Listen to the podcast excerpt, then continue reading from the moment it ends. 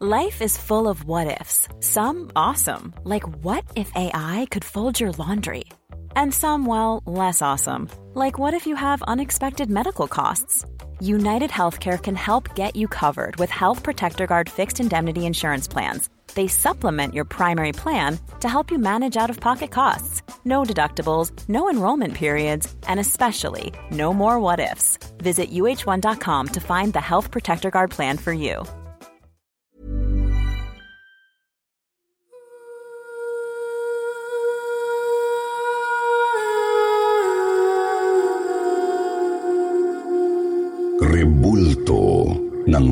Mambabarang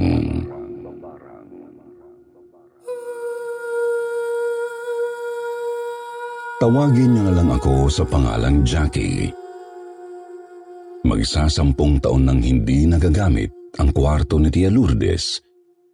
Ngunit ang mga gamit nito ay nakasalansan pa rin sa dati nitong mga pwesto. Dahil lumalaki na ang pamilya namin ni Alfred ay kailangan na naming galawin ang kwarto upang magamit namin dahil papaupahan namin ang aming silid sa mga estudyanteng naghahanap ng matutuluyan sa semestring iyon. Habang nililinisan namin ang kanyang kwarto ay may nakalkal akong isang ribultong babasagin na walang mga kamay. Hindi ko alam kung saan ito nanggaling. Noon ko lang din iyon nakita. Ni minsan, Noong nabubuhay pa si Tia, ay hindi ko iyon nakita sa kanyang silid.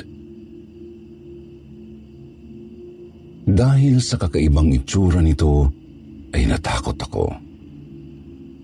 Mabilis ko itong isinuksok sa loob ng malaking aparador kung saan namin inilagay lahat ang mga gamit ni Tia Lourdes.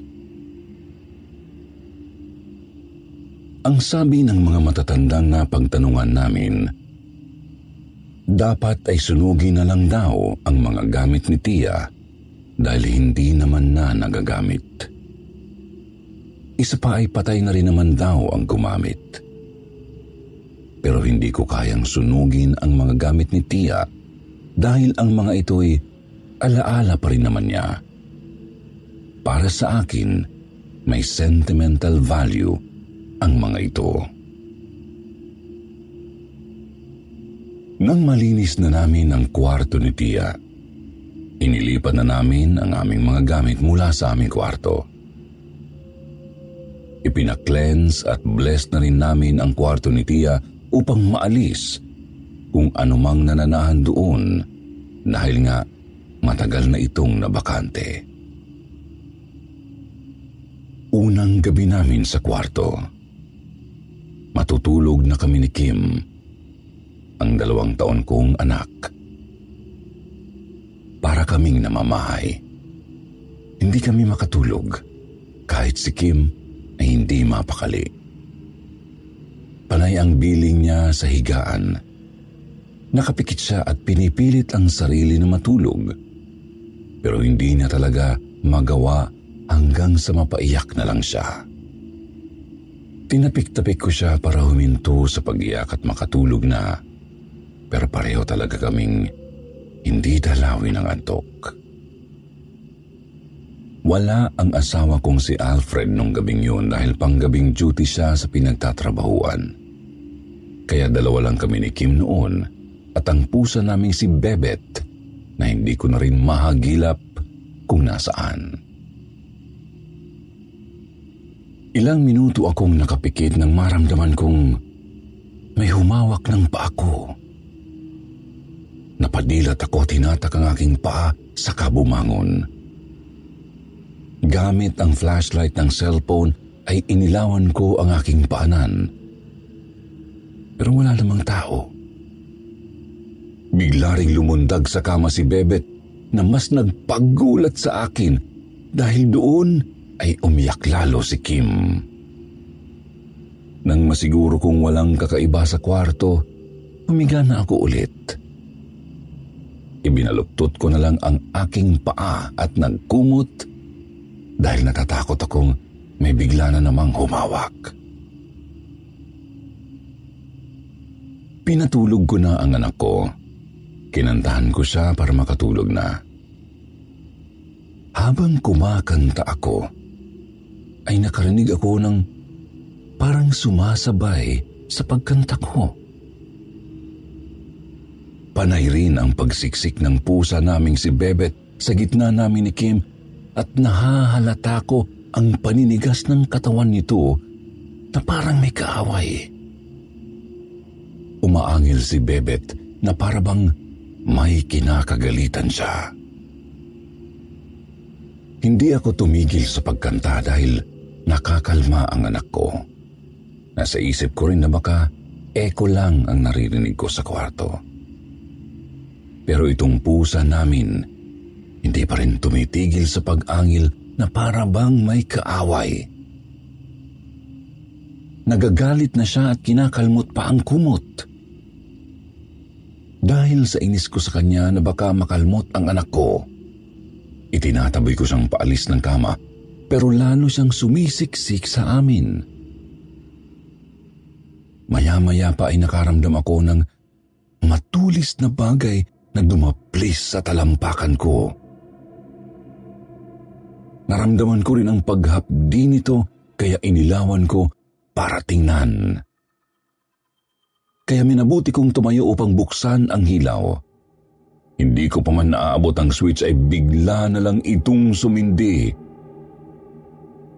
Napasigaw at napaupo ako sa sahig dahil sa nakita kong nakatayo yung ribulto na walang kamay sa tapat ng pintuan kung nasaan ang switch ng ilaw sa kwarto. Biglang umiyak ng malakas si Kim kaya nalapitan ko agad at binuhat. Lalabas sana ako ng silid pero hindi ko magawa dahil doon nakatayo ang rebulto sa may pintuan. Iyak ng iyak ang anak ko habang itinuturo pa ang rebulto.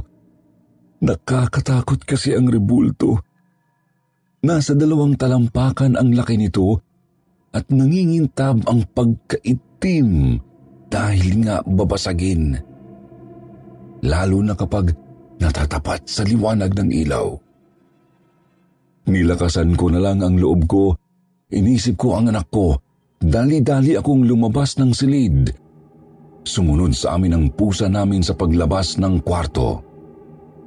Bumalik kami sa dati naming silid at doon na kami natulog ni Kim, pati na rin si Bebet. Kinabukasan nagpasama ako kay Alfred na tingnan ang kwarto ni Tia Lourdes. Naikwento ko na rin ang nangyari sa amin noong gabi dahil tinanong din naman niya kung bakit kami bumalik sa dati naming kwarto. Nang makapasok kami ay agad hinanap ng mga mata ko ang ribulto. Pero wala na ito roon. Nagtataka ako dahil iniwan ko lang ito sa may pintuan ng kwarto at hindi ko nga isinara ang pinto. Pero bigla na lang iyon nawala doon. Binuksan ko ang cabinet kung saan ko ito isinuksok at doon ko nga ito nakita. Mabilis at padabog kong isinara ang cabinet na ikinagulat pa ni Alfred.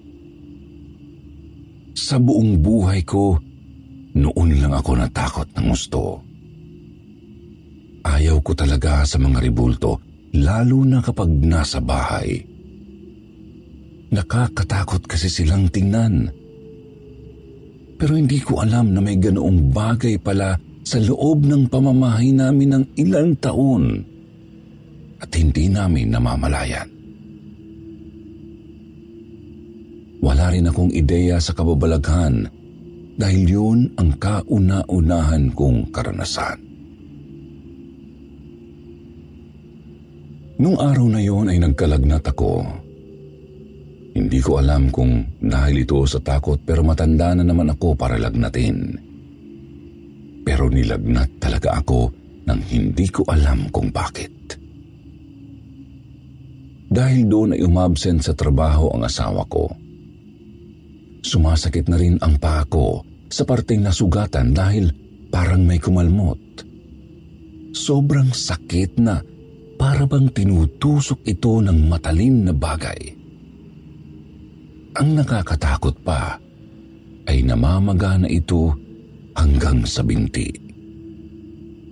Kaya napilitan na tawagan ni Alfred ang nanay niya para samahan kami sa bahay.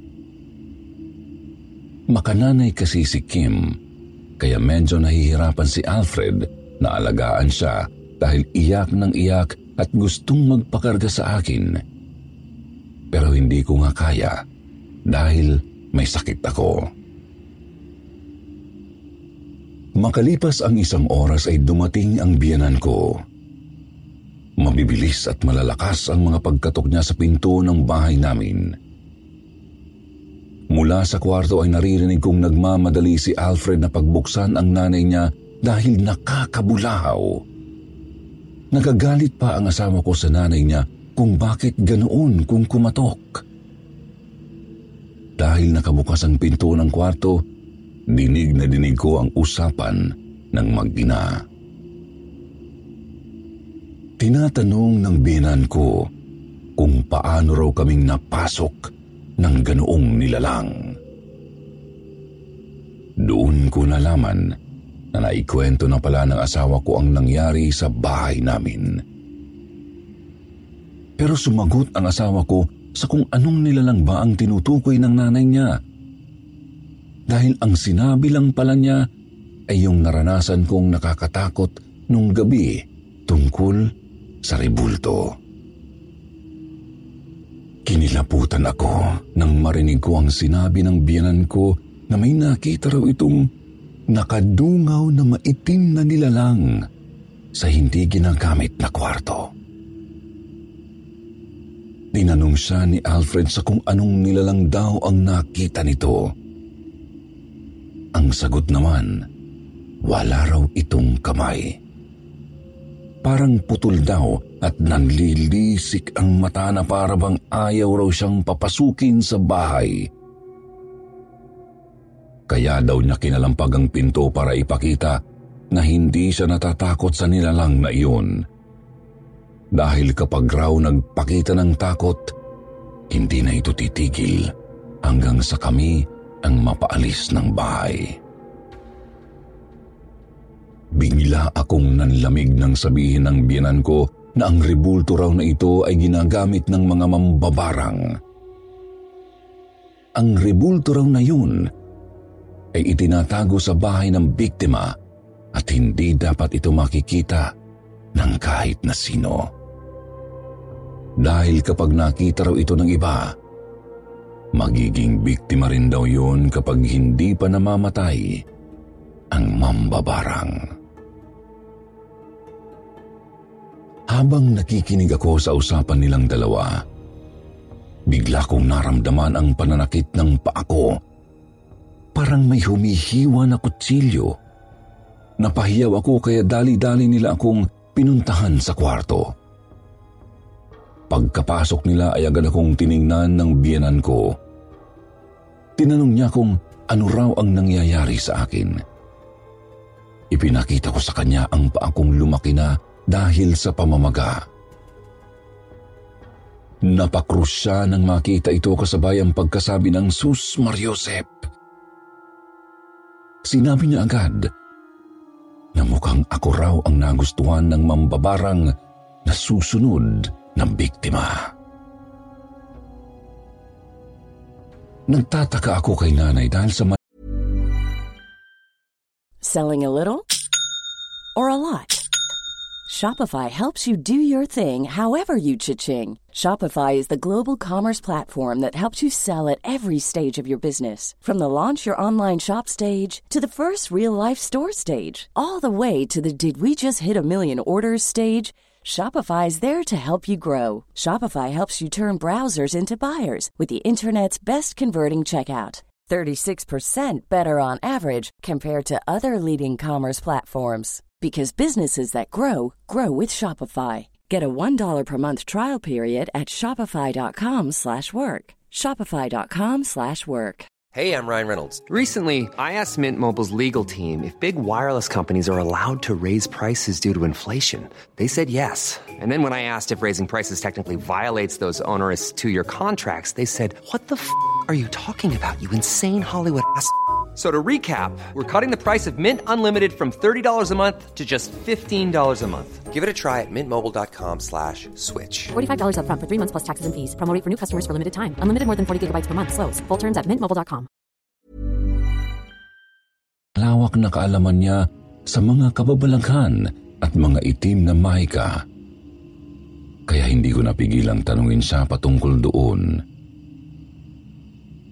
Ang sabi niya, may lola siyang albularyo at nakikita niya kung paano ito manggamot noong nasa Bicol pa sila. Kaya natatandaan daw niya ang ilan sa mga sinabi nito sa kanya. Sinabihan nga raw siya na sundin ang mga yapak nito para maprotektahan ang mga mahal niya sa mga itim na mahika at iba pang bagay na may kinalaman sa kababalaghan. Pero tumanggi raw siya noon.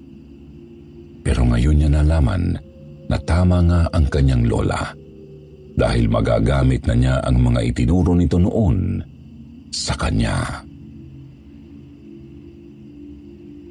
Tinanong ko pa kung paano niya nalaman ang tungkol sa rebultong walang kamay at kung nasaan ang mga kamay nito. Sagot niya'y nakita raw niya ito noon sa lola niya. May ginamot itong binarang sa lugar nila noon. Ang mga kamay ng rebulto ay hawak ng mambabarang dahil doon nakatali ang bagay na pag-aari ng biktima. Ang mga gamit daw na yun ang nagkokonekta ng biktima at sa mambabarang para maisakatuparan ang kanyang maitim na mahika. Nabuhayan ako ng loob ng sabihin ng binan ko na kapag nahanap ng biktima ang rebulto, ay mapuputol na ang pambabarang. Kailangan lang na dalhin sa manggagamot para kontrahin at ibalik ang pambabarang doon.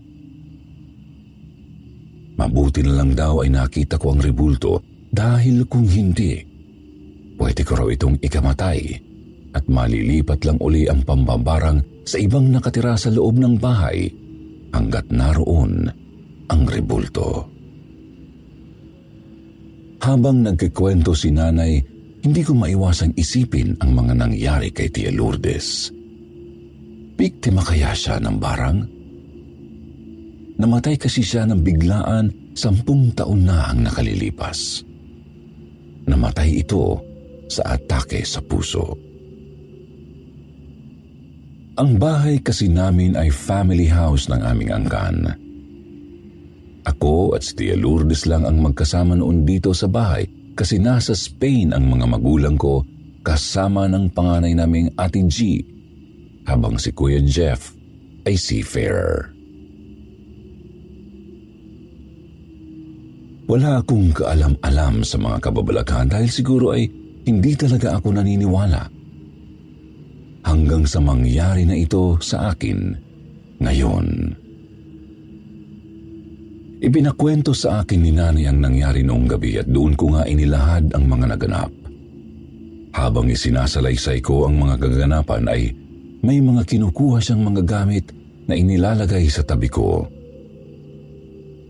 Rosaryo, langganita, tali, kutsilyo, bimpo, tubig, suka, at asin. Nang matapos akong magkwento ay inutusan niya si Alfred na kumuha ng dahon ng bayabas. Ang kalahati ng makukuha niyang dahon ay ilalaga at ang kalahati naman ay iihawin niya. Pagkaalis na pagkaalis ni Alfred ay binalingan ako ni nanay. Kinuha niya ang palad ko at inilagay ang rosaryo. Binilinan pa niya akong simulan ko na ang pagdarasal. Sa kamaingat niyang ipinatong ang namamagang pa ako sa binti niya. Itinuro ko sa kanya ang sugat. Napailing siya nang makita yon. Sabi niya para daw itong nabubulok na at nagnanana pangaraw ito sa loob. Ginalaw-galaw niya ang paa ko at pinunasan ng basang bimpo at napapadaing ako sa sakit.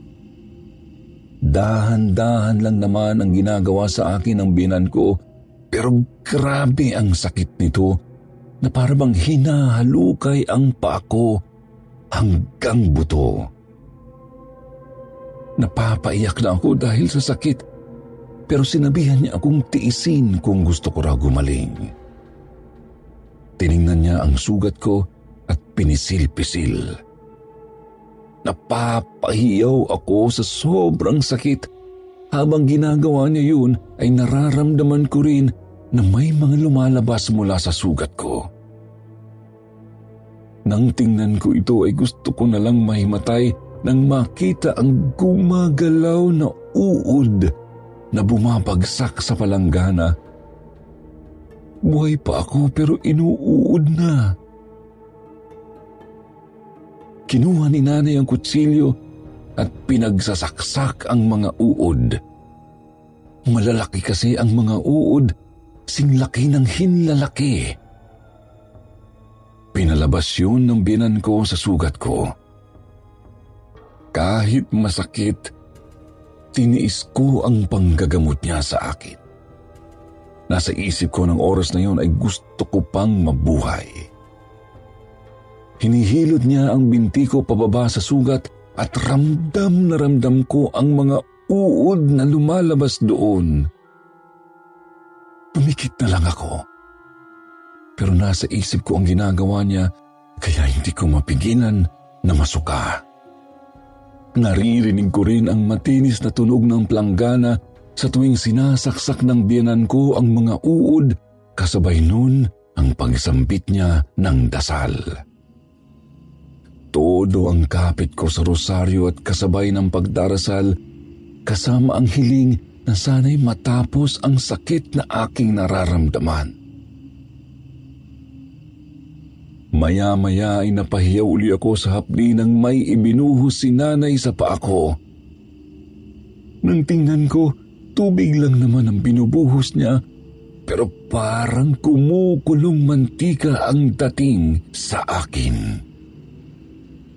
Maya-maya ay nakaamoy ako ng malansa na parabang nabubulok na laman. Ipinakita sa akin ng binan ko ang laman ng palanggana. Hindi na uod ang laman nito. Naging mga patay na dugo na mula sa binti ko. Nagtanong ako kung paanong nangyari yun. Sabi niya ganoon daw talaga kapag binabarang. Depende raw sa kung ano ang itinatanim sa katawan. Sa akin daw ay uod. Pero sa oras na mailabas ito, magiging patay na dugo.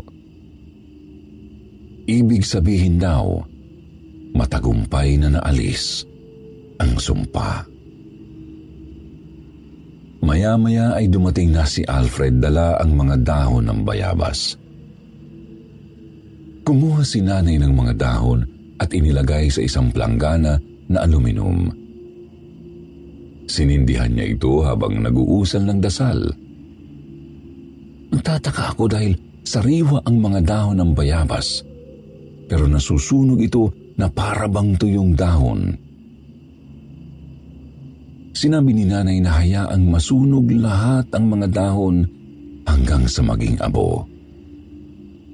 Sinabihan din niya si Alfred na magpakulo ng dahon ng bayabas para gamiting panglanggas sa sugat ko. Pagkatapos ay nagpasama si nanay kay Alfred para puntahan ang kwarto ng tiyahin ko at kukunin daw niya ang rebulto doon. Itinuro ko naman sa kanila kung saan ko ito itinago. Nagulat ako nang nagmamadaling bumalik ang dalawa sa kwarto ko. Ang sabi ng biyenan ko, mambabarang daw ang tiyahin ko. Nagtataka akong nagtanong sa kanya kung paano niyang nasabi. Ang sabi niya kasi ay magpapatuloy ang sumpa kapag buhay pa ang mambabarang. Pero patay na ang tiyahin ko. Ilang taon na. Ang sagot niya, inilagay raw ng tiyahin ko ang kaluluwa niya sa ribulto para patuloy itong makapambiktima. Litong-lito ako, hindi ako makapaniwala. Matagal kaming magkasama sa bahay ng tiyahin ko at wala naman akong nakitang kakaiba niyang ginagawa. Oo, madalas siya sa kwarto kasi hindi siya palalabas ng bahay. Ipinakita sa akin ng binan ko ang ribulto at sa ilalim nito ay may butas. Binuksan niya ito at doon niya nakuha ang mga kamay ng ribulto. Ipinasok ito sa loob ng katawan. Bigla akong pinanghinaan ng katawan. Hindi ko alam na mambabarang ang tiyahin ko. Ang sabi pa ng binan ko, maaaring namatay ang tiyahin ko dahil hindi kinaya ang balik ng sumpa sa kanya. Dinala ng mag-ina ang ribulto sa likod bahay namin. Ang sabi ng binan ko, kailangang maputol na ang pambibiktima ng tiyahin ko. Dahil medyo humupa na ang sakit ng paa ko kaya sinubukan kong tumayo at sinundan sila sa labas. Pumunta sila sa maliit naming sunugan ng basura at inilagay roon ang ribulto. Binuhusan ito ng biyanan ko ng kerosene saka sinilaban. Kasabay ng pagliyab ng rebulto ang pagkatumba ko sa lupa na parabang itinulak ako. Nararamdaman kong nag-init ang aking sugat. Hindi naman ako napapasok pero nag-iinit yun. Habang umaapoy ang rebulto ay nakaririnig kami ng mahinang impit ng mga daing. Medyo lumalakas din ang hangin na parabang gustong patayin ang apoy na nagsusunog sa rebulto. Maya-maya ay naririnig kong unti-unting nababasag ang rebulto hanggang sa matunaw na ito. Hindi ito tinigilan ni nanay hanggang hindi ito nauupos. Nawala na rin ang pag-iinit ng sugat ko at umayos na rin ang aking pakiramdam. Ipinanligo ko ang tubig mula sa pinakuluang dahon ng bayabas. Pagkatapos ay binudbud ni nanay ang abo ng sinunog na dahon sa aking sugat. Tatlong araw din akong naliligo sa pinakuluang dahon ng bayabas at nilalanggas ko rin ang sugat ko. Saka tinatapalan ko ng abo mula sa sinunog na dahon. Sinabihan din ako ni nanay na magtsaa ng pinakulo ang dahon ng bayabas para tuluyan na akong gumaling.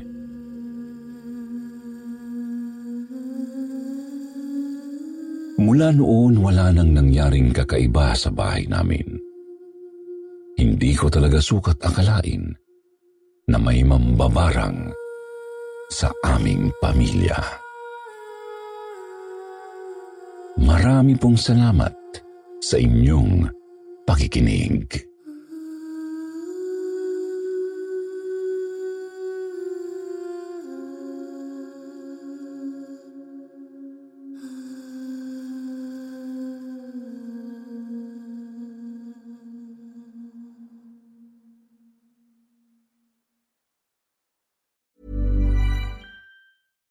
Deserves the best, and there's no better place to shop for Mother's Day than Whole Foods Market. They're your destination for unbeatable savings, from premium gifts to show-stopping flowers and irresistible desserts. Start by saving 33% with Prime on all body care and candles. Then get a 15-stem bunch of tulips for just $9.99 each with Prime. Round out Mom's menu with festive rosé, irresistible berry chantilly cake, and more special treats. Come celebrate Mother's Day at Whole Foods Market.